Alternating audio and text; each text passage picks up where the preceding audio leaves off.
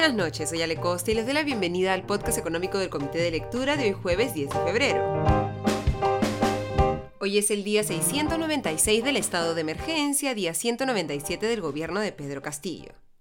Hoy el dólar en el Perú se desplomó frente a un fuerte fortalecimiento del sol. El tipo de cambio llegó a su menor nivel hoy desde el 20 de mayo del 2021. Tres soles con 74 fue la cotización del el dólar en el mercado interbancario al cierre de la sesión de hoy.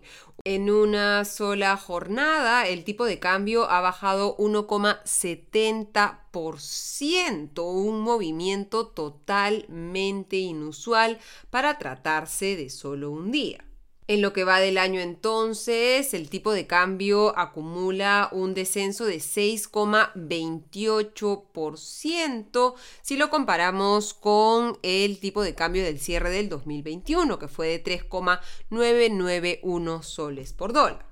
¿Qué es lo que está pasando? ¿Acaso los mercados están festejando con tanta intensidad el nuevo gabinete de Pedro Castillo? Hay una renovada y muy amplia confianza en el futuro del gobierno actual y en la economía peruana.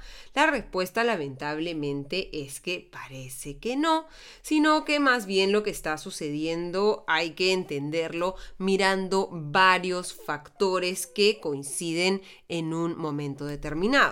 Para empezar, hay que decir que el Perú no está solo en esta carrera que le está ganando al dólar, sino que el sol peruano se está apreciando, aunque a mayor velocidad, junto con otras monedas de la región como el, peso chileno, el peso mexicano, el real brasileño y el peso colombiano. ¿Qué es lo que está pasando? Pues aquí hay dos ingredientes. Por un lado, recordemos que las monedas nunca se aprecian de por sí o ganan fuerza de por sí o se fortalecen de por sí, sino siempre en comparación a otras monedas. En este caso nos estamos comparando todos frente al dólar y como les decía, hay dos factores. Por un lado, la política monetaria, el nivel de las tasas de interés en cada una de estas economías. Y por otro lado, es la cantidad de dólares que están ingresando a cada una de estas economías. Empecemos por este segundo componente los precios de los productos que exportamos los países latinoamericanos, el cobre en el caso de Perú y de Chile, el petróleo en el caso de Colombia, México y Brasil, se están apreciando, está subiendo el precio de los productos que exportamos. Esto se denomina normalmente una mejora en los términos de intercambio. Como explica Alberto Arispe, gerente general de Calpasap a Bloomberg Línea, hoy este alto precios de los, de los commodities que exportamos Perú, Chile, México, Brasil y Colombia ayudan a que haya más dólares en cada uno de estos países. Entonces, al haber más dólares en el Perú por la ley de la oferta y la demanda, al haber más oferta de dólares, debería bajar el dólar, bajar el tipo de cambio y por lo tanto fortalecerse el sol. Esto es lo que se denomina los fundamentos y por lo que era tan sorprendente el incremento del tipo de cambio en la segunda mitad del año pasado, debido a que ingresaban dólares al país debido a estos altos precios de los commodities, pero como vimos también por las cifras del Banco Central de Reserva, también salían una gran cantidad de dólares del país de inversionistas y personas naturales que buscaban cuidar sus recursos frente a lo que se temía y podría ser un gobierno radical que imponga eh, medidas que puedan afectar el valor de esos activos. El otro componente es más actual está referido a los cambios en la política monetaria y a las decisiones que están tomando los respectivos bancos centrales de elevar su tasa de interés para hacer frente a la inflación. Recordemos que la tasa de interés de referencia de los bancos centrales es una tasa de interés que determina el costo de una operación muy rápida y muy eh, poco riesgosa en el sistema financiero, cuando los bancos se prestan los unos a los otros en plazos bastante cortos. La tasa de interés de referencia empieza a influenciar estas operaciones primero y luego su efecto se va trasladando a los otros préstamos y también se traslada a los rendimientos de los activos. El Banco Central de Reserva del Perú, recordemos, ha sido muy agresivo y lo sigue siendo respecto a elevar su tasa de interés de referencia en un contexto en el que la inflación y las expectativas de inflación han subido muy por encima de lo que el Banco Central denomina como su rango meta, como el rango entre comillas ideal de la inflación. La inflación no es otra cosa que que el sol peruano pierda valor, su capacidad de compra. Y por lo tanto, el Banco Central de Reserva eleva su tasa de interés para restringir la cantidad de soles en la economía y por lo tanto reducir la, entre comillas, oferta de soles y que éste pueda fortalecerse. Con eso en mente entonces, el Banco Central de Reserva empezó en agosto del año pasado un incremento constante de sus tasas de interés de referencia, el primer mes en 25 puntos básicos y a partir de septiembre ha mantenido mes a mes hasta enero una altísima velocidad de alza de tasa de 50 puntos básicos por mes. Los otros países mencionados también han elevado agresivamente su tasa de interés de referencia. Hoy, por ejemplo, el Banco Central de México elevó su tasa en 50 puntos básicos y la ha ubicado en 6%. Este es el sexto aumento consecutivo también para hacer frente a la inflación. Hasta ahora el Banco Central de Colombia ha subido los costos de endeudamiento en 2,25 puntos porcentuales, 225 puntos básicos, hasta el 4% desde septiembre del año pasado. Hace dos semanas, el Banco Central de Chile sorprendió a todos los mercados incrementando su tasa de política monetaria en 150 puntos básicos para situarla en 5,5% e incluso se reveló luego que habían evaluado un incremento de 175 puntos básicos. Recordemos que el Banco Central peruano lo está elevando en 50 puntos básicos al mes. En resumidas cuentas, todos estos bancos centrales han incrementado fuertemente la tasa de interés en sus respectivas economías, lo que hace que para un inversionista internacional tener su dinero estacionado en cualquiera de estas economías en la moneda local, generando estos mayores rendimientos por los mayores niveles de tasa de interés, se hace más atractivo que tenerlos estacionados en otros mercados. La comparación principal es con Estados Unidos, que aún no ha iniciado el incremento de sus tasas de interés y todavía las mantiene entre 0 y 0,25%. Y ahora veamos lo que ha sucedido hoy en Estados Unidos y en el Perú, que han determinado que la moneda peruana se fortalezca con esta intensidad frente a la moneda estadounidense.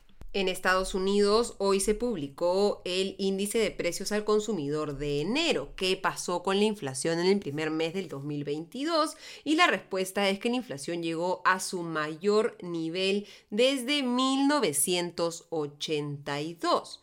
La inflación anualizada en enero, la de los últimos 12 meses, entre febrero del 2021 y enero del 2022, fue de 7,5%, medio punto porcentual por encima de la inflación de diciembre, es decir, la inflación sigue incrementándose en los Estados Unidos, impulsados por el incremento de precios de los alimentos, de la vivienda y de la electricidad. ¿Qué es lo que genera esta alta tasa de inflación, incluso por encima de lo que esperaba el mercado, pues que se incrementan las apuestas a favor de que la Reserva Federal ya empiece en marzo el incremento de sus tasas de interés de referencia y que sean incluso eh, más agresivas de lo que se esperaba. Este ingrediente lo que debería hacer es que se fortalezca el dólar frente al sol, porque recordemos se incrementaría el atractivo de tener a los activos estacionados en Estados Unidos y no en el Perú. Sin embargo, a nivel local se han dado eh, circunstancias que contrarrestan este efecto esperado del incremento de las alzas de tasas, aunque que no se haya dado ahora, no significa que cuando estas mayores tasas en Estados Unidos se concreten o se vean más cercanas, no vayan a empezar a afectar la cotización del dólar local.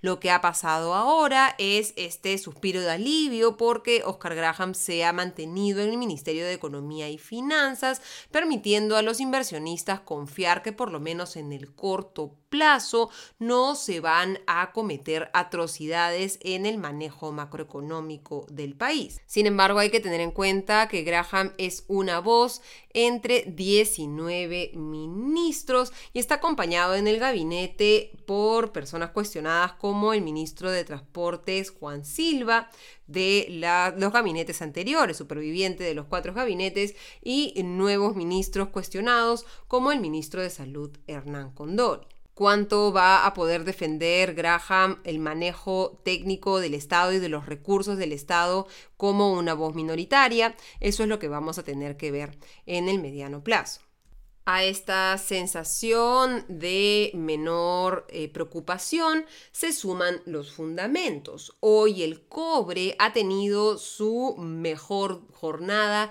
en más de cuatro meses. Hoy el cobre ha saltado 3,44% en el mercado spot de Londres, su mayor alza diaria desde el 15 de octubre y su mayor nivel desde el 19 de octubre del 2021.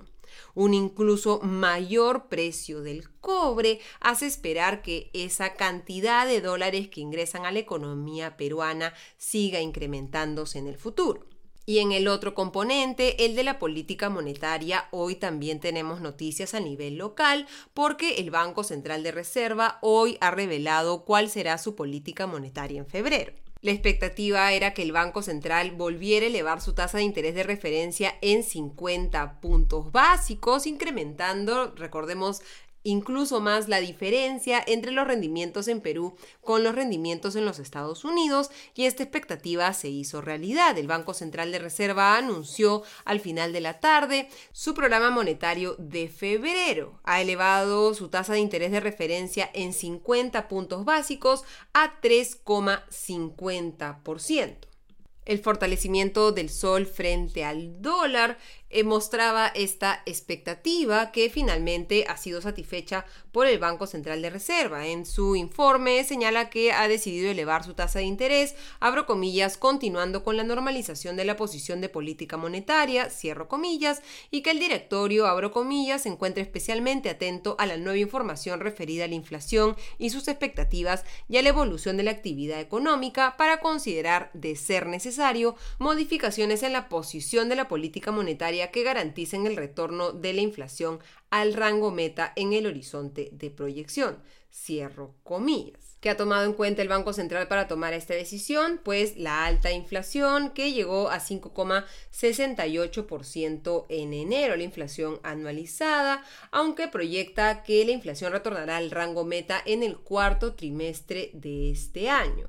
También ha tomado en cuenta que las expectativas de inflación se siguen elevando a 3,73% en enero y que la mayoría de indicadores de expectativas sobre la economía continúa en el tramo pesimista, mientras que la actividad económica mundial se viene recuperando, aunque a menor ritmo por el impacto del COVID-19 tras esta decisión del Banco Central de Reserva que incrementa la distancia entre la tasa de interés local y la tasa de interés en los Estados Unidos, tendremos que seguir viendo cómo juegan los otros factores, tanto internos y cómo continúa el sentimiento de los inversionistas respecto a los riesgos en el horizonte en el manejo económico local para ver cuál será el desempeño del tipo de cambio en el mercado local.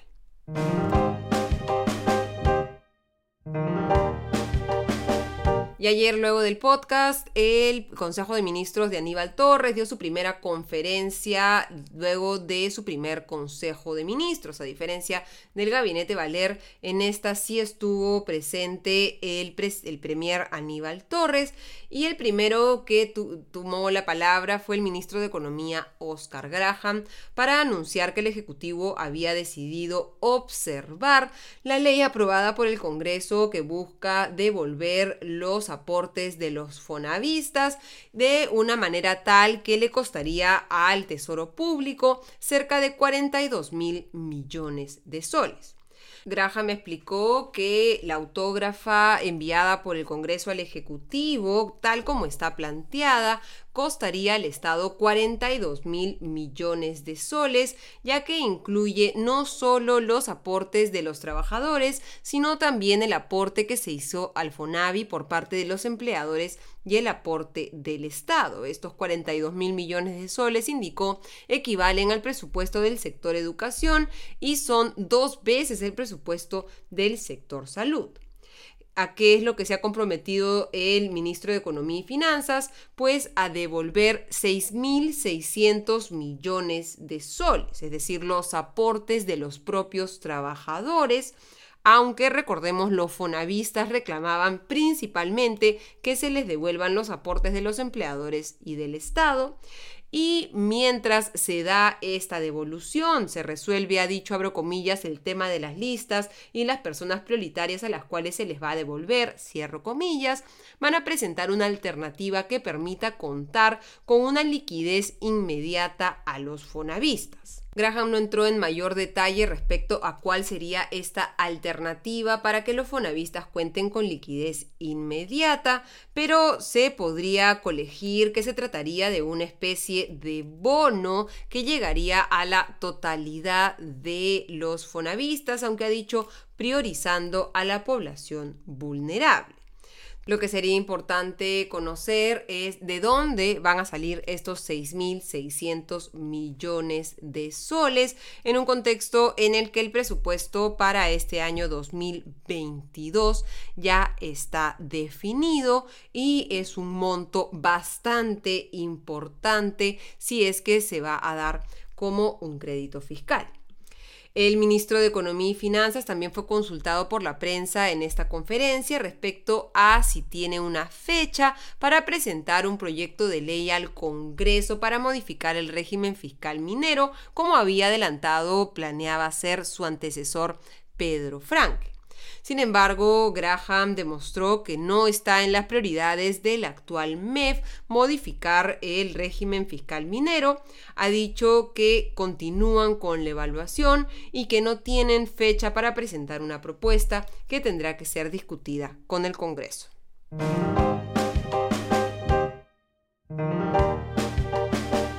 Y en el panorama internacional, este autodenominado convoy de la libertad, los camioneros canadienses que protestan contra la exigencia de vacunas para pasar la frontera entre Estados Unidos y Canadá, ha bloqueado un nuevo punto precisamente de la frontera entre estos dos países.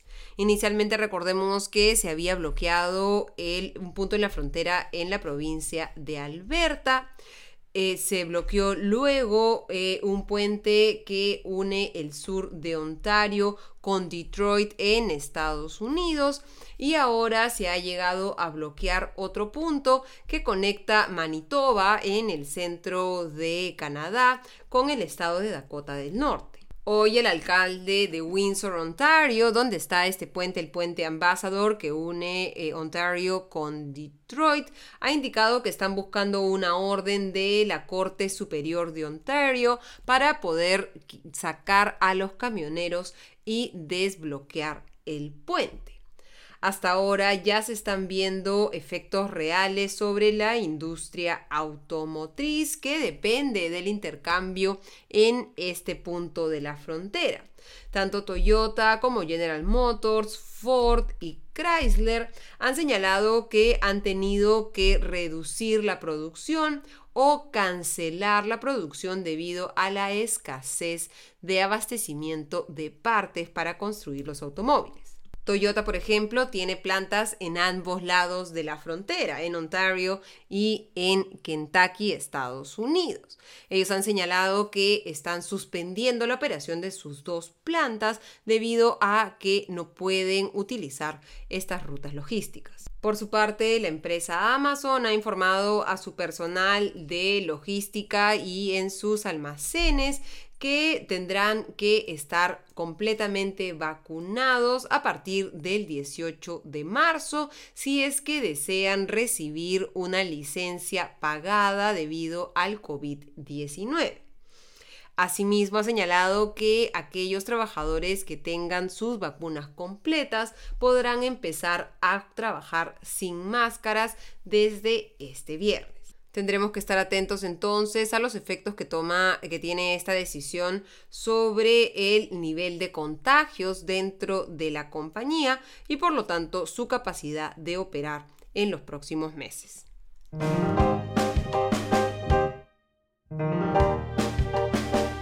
Y mirando el cierre de los mercados, hoy fue un día negativo para la mayoría de bolsas globales, en un contexto en el que la alta inflación en los Estados Unidos, como les decía, la mayor en los últimos 40 años, ha llevado a algunos a especular que incluso la Reserva Federal de los Estados Unidos podría incrementar su tasa de interés de referencia en 50 puntos básicos en marzo.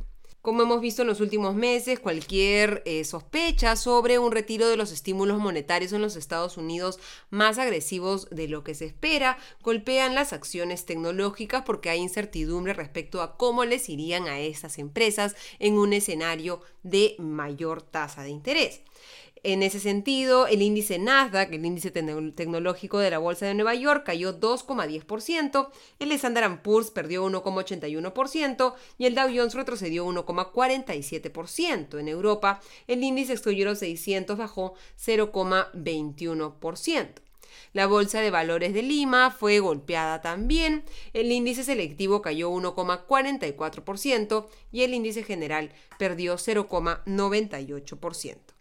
Terminamos así el podcast económico de hoy. Les deseo una excelente tarde y una mejor noche. Nos reencontramos mañana. Hasta entonces.